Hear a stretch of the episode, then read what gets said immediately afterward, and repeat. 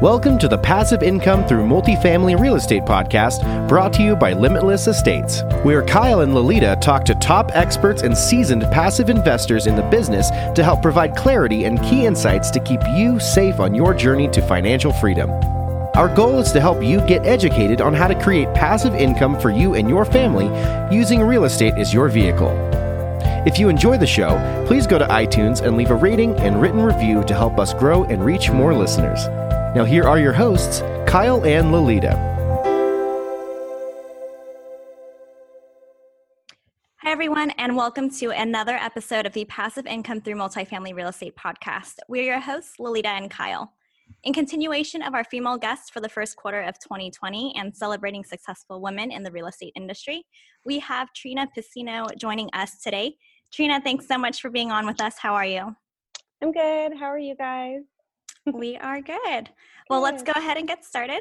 Trina serves as a Chief of Operations with WR Property Management, which is a full-service property management company working in the Northern California, East Bay, and surrounding areas.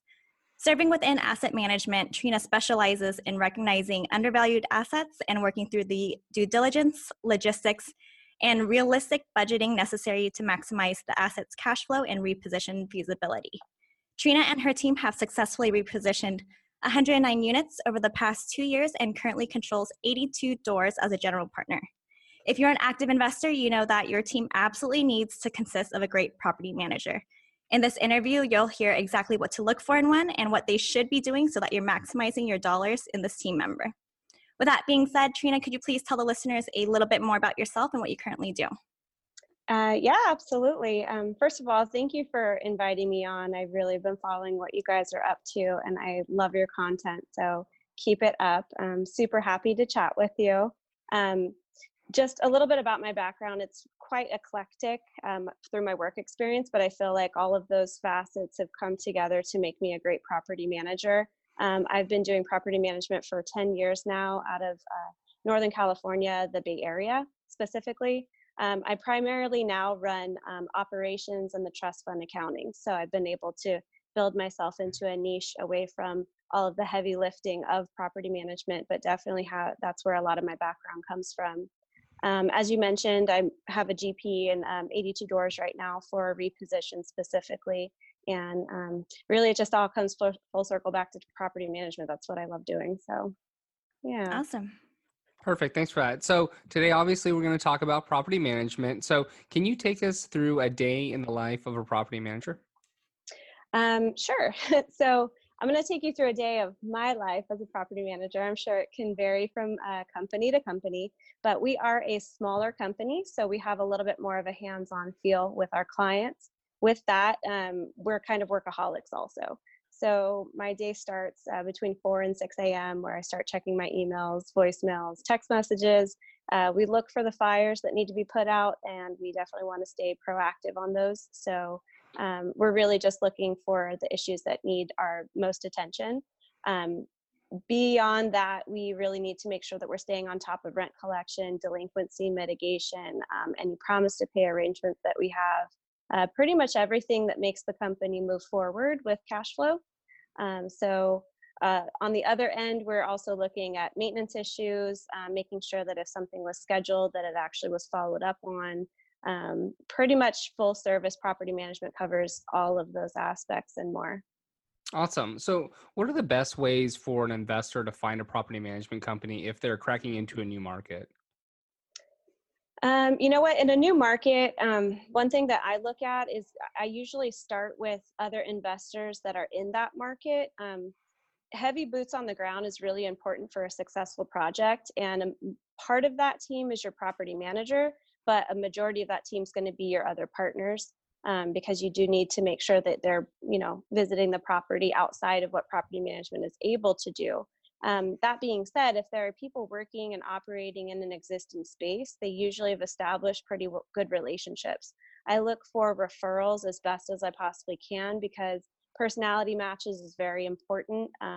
It comes up time and time again that you need to be able to actually just have a conversation with the people that you're working with. And if they're, not really the kind of individuals that are going to give it to you straight or be upfront, that's usually something that I steer away from in the beginning. That being said, I think broker relationships are awesome to get referrals for property managers. They're the ones who are seeing who the, you know, active people in the industry are. Also title reps. I don't think a lot of people are utilizing title reps as much as they should, because they can do farming lists for your off-market deals, but title reps also have great relationships with property managers. Oh, awesome. I did not know that last one, so I'll be writing that one down. So, yeah. Okay. So what are some questions investors should be asking to vet their property management companies before bringing them on board and hiring them? Sure. I think that's very project specific. So if the asset that you're looking at is like a stable property, you're going to want to find a property management company that's, you know, looking forward to the path of gentrification to make sure they're staying on top of the market rent increases and not pricing you out. If you're looking for a D class or low C class to reposition it and do value add, you want to make sure that you're looking for a property management company that has a construction element perhaps, or great relationships with contractors in the area if you don't already have one yourself. You're going to want to also make sure that they're well versed in the law, because you're going to have to be, you know, dealing with the law a lot and getting some of those issues with the project overcome. And then, you know, just really make sure that whatever your project needs is what you're aiming your property management company for. Again, you're not going to choose someone whose minimum property is 100 doors for your 30 door.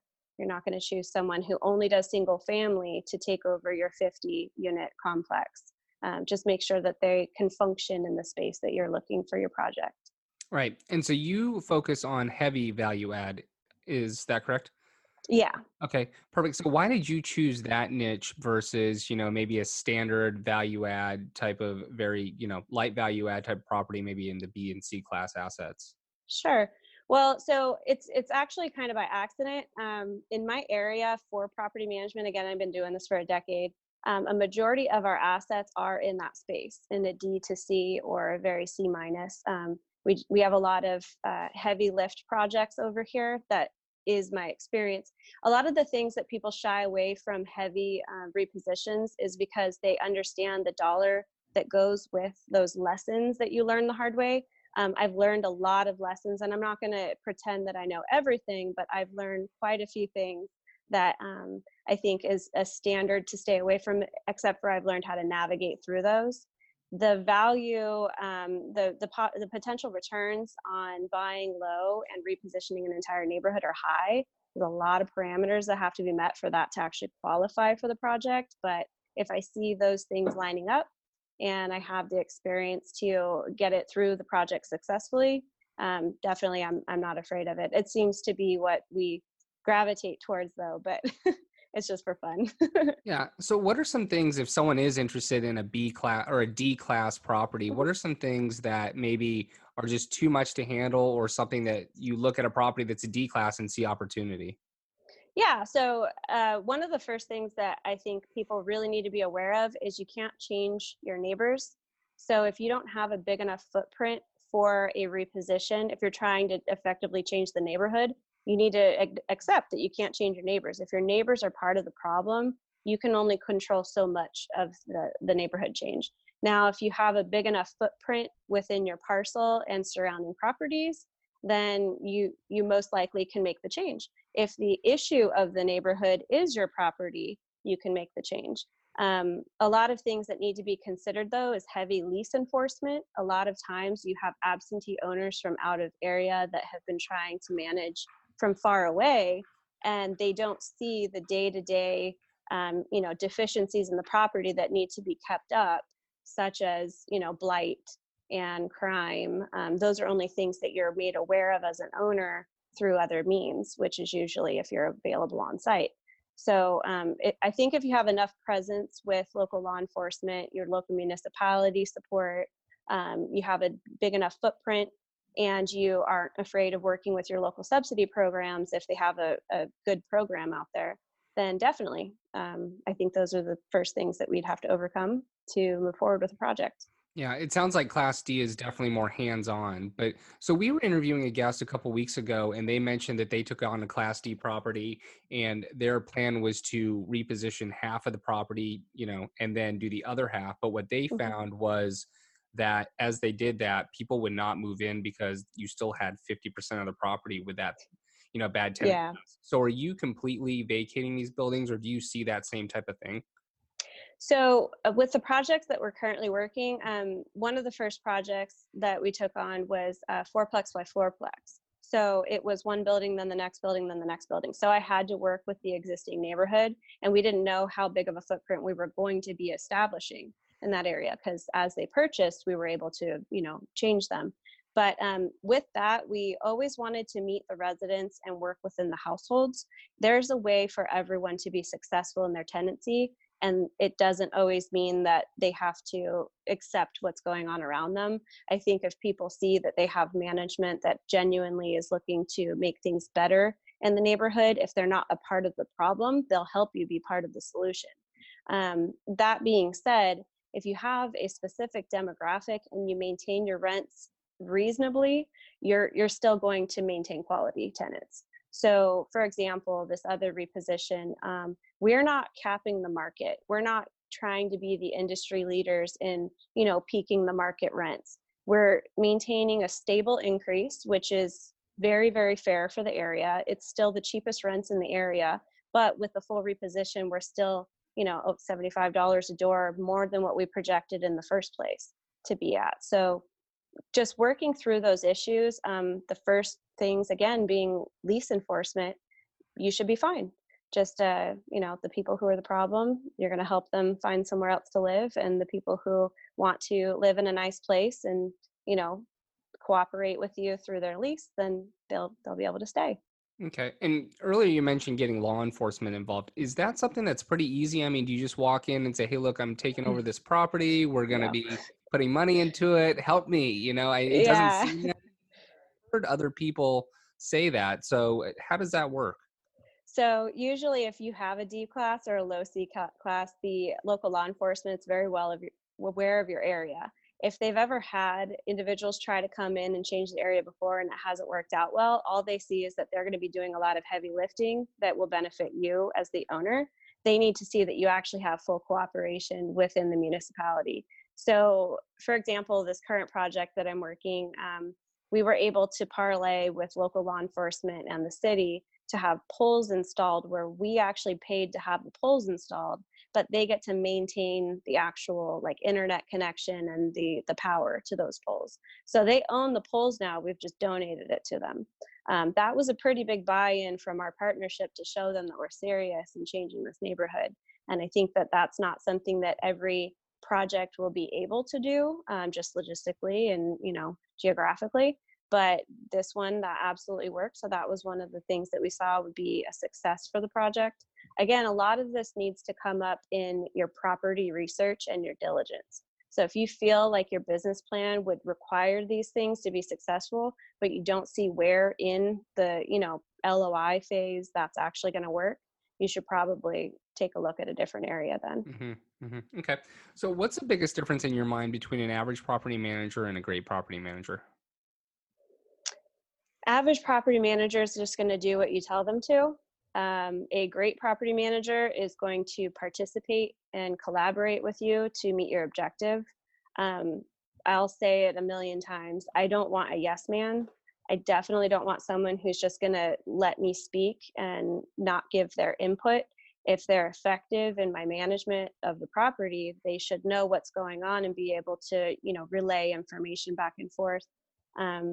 Great communication also. That doesn't mean harass your property manager. It means that scheduled, timely updates is definitely something that everyone should make a priority. So yeah, no yes men, no paper pushers. Definitely people participating. Yep. I mean, our property manager is kind of the same way. They've even pushed back on the market rents. Some property management companies will say, yeah, we'll try and get that, you know, and not tell you that. And that's why we love ours, is because they've said, look, you can't get that there. You got to bring them down. And, you know, you respect that for sure, because they're not just after your business. So I think that's important as well. So, okay. Exactly. So on the flip side, I think, you know, you probably have people coming looking for you to come on their property. What type of clients do you look for? I genuinely enjoy working with individuals who have the investor mindset. When someone comes in with an investor mindset, you understand deferred maintenance is a real life thing that you need to plan for. You're also not trying to strangle every penny out of the property unrealistically. Also, if you see things coming down the pike, you don't just pretend like they're not going to hit you straight in the face. You need to plan for them. So that's, again, part of the collaborative with a management company being able to help you see as an owner in that area what really does need to be a big deal for you to pay attention to versus the stuff that, you know, maybe they're just making a big deal and can pass up on. Right. So, can you talk about maybe some of the things that owners do to hold back a property that make it difficult for a property management company to, you know, manage it efficiently and get results? Because I think a lot of people think, okay, the property management company's not doing a good job, but hey, what's the owner saying? You know, does the owner have a piece in that? So can you talk about that a little bit? Yeah, definitely. So unrealistic expectations is the first thing that will probably kill a deal. You can yell at me all you want, but if that's not the market rent, I'm not going to be able to get it. I mean, once in a blue moon, you can get someone in a desperate situation who very, very quickly needs to move out. Usually you find out later it's for a reason, but if someone has unrealistic expectations and just is not wanting to take the feedback, the constructive feedback that's given, that is a very bad day coming quickly. Also, if someone doesn't have a proper budget, again, for maintenance, I mean, water heaters don't last forever. Front doors, the hinges, they need to be looked at, toilets, anything that's habitability. I really wish that everyone understood that I don't get to make decisions to spend your money out of nowhere. It's because it's the law and I have to, and we're all on the hook for making sure that the tenants are safe in their home. Yep. So, yeah. Have you ever fired a client? You have? Okay. Quite a few. Perfect. Yeah. So what's the most challenging property that you've ever had to manage, and what was the challenge? There's a lot of stories in my head, but I'm just going to aim at one. So the fourplexes that I mentioned, the D-class repositions that were out here in our space, again, only picking them up 4 units by 4 units was very difficult for us because the change that we are trying to implement per building was a little bit slow because we needed to make sure that we did have a big enough footprint on the property. And we didn't know how many doors that ownership was going to be able to secure.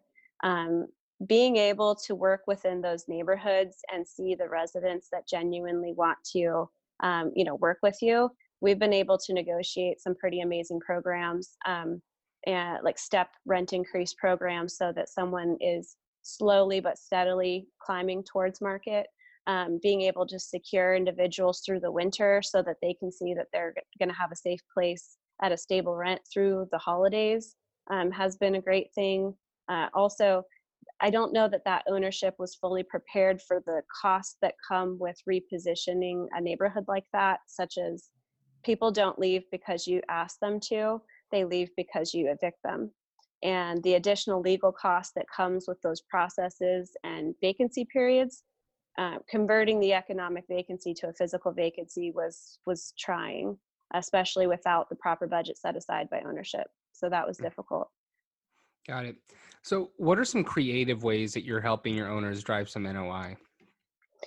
One thing that we like doing in our market is we've actually had some pretty great contacts within certain authorities. So Section 8, Shelter Inc., some of the subsidies.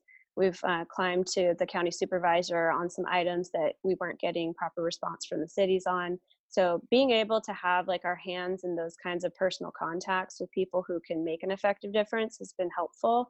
That being said, we do have quite a few pockets of neighborhoods that are difficult to fill. You know, your market rate variance is maybe $400 a month solely because that neighborhood is well known for not being awesome to live in. That being said, utilizing subsidies and making sure that the red tape isn't something that we're strangled by is something that we've been able to overcome that with our owners, is so that they don't have that significant decrease or longer vacancy than average just because of the neighborhood conditions. Yeah. Also, I think that regular inspections is important for people to notice. If you can stay ahead of a deferred maintenance cost, and not wait for it to become a reactive emergent work order, they're cheaper that way. So just pay attention to your bottom line and how to regularly maintain your units.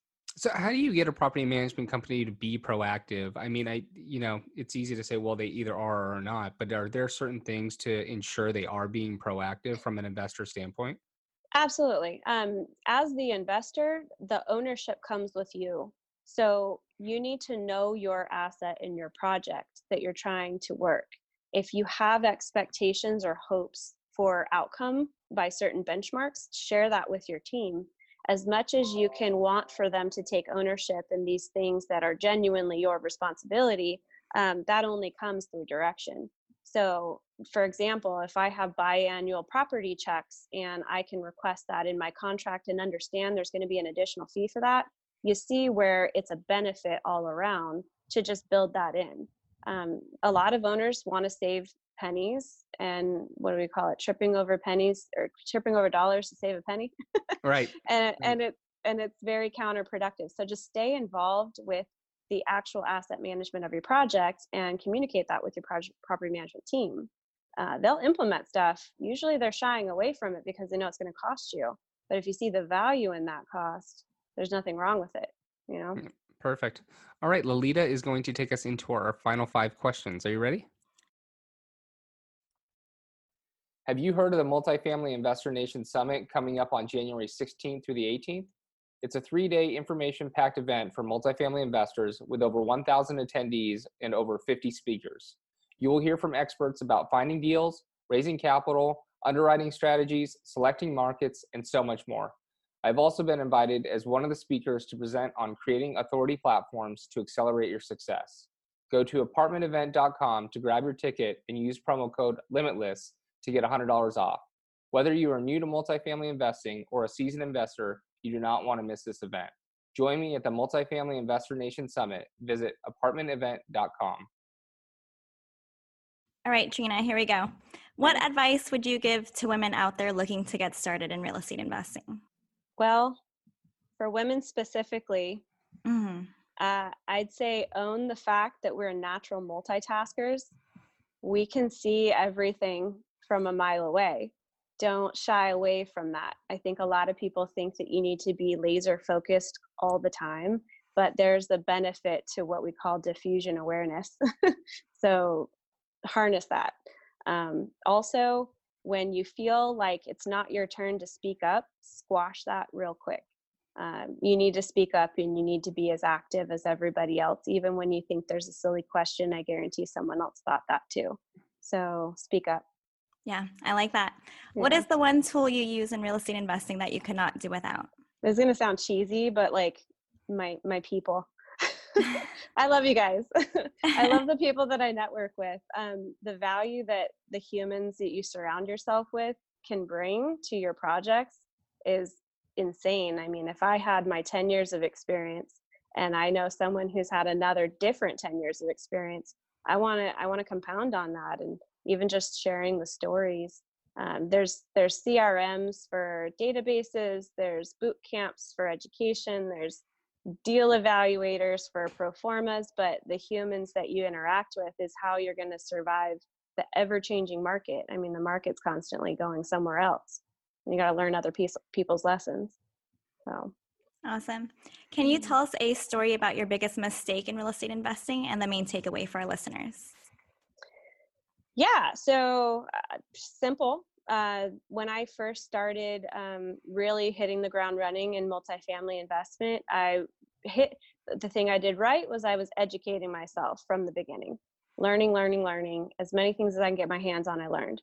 Now, the downside is I focused way too hard on the concept that I needed to know how to do everything by myself before I can pull any triggers, which was very unfortunate because I killed 6 months of hunting in my backyard of California, which is very difficult to make any money out here. So a lot of hard knocks that way. So don't get too laser focused on that.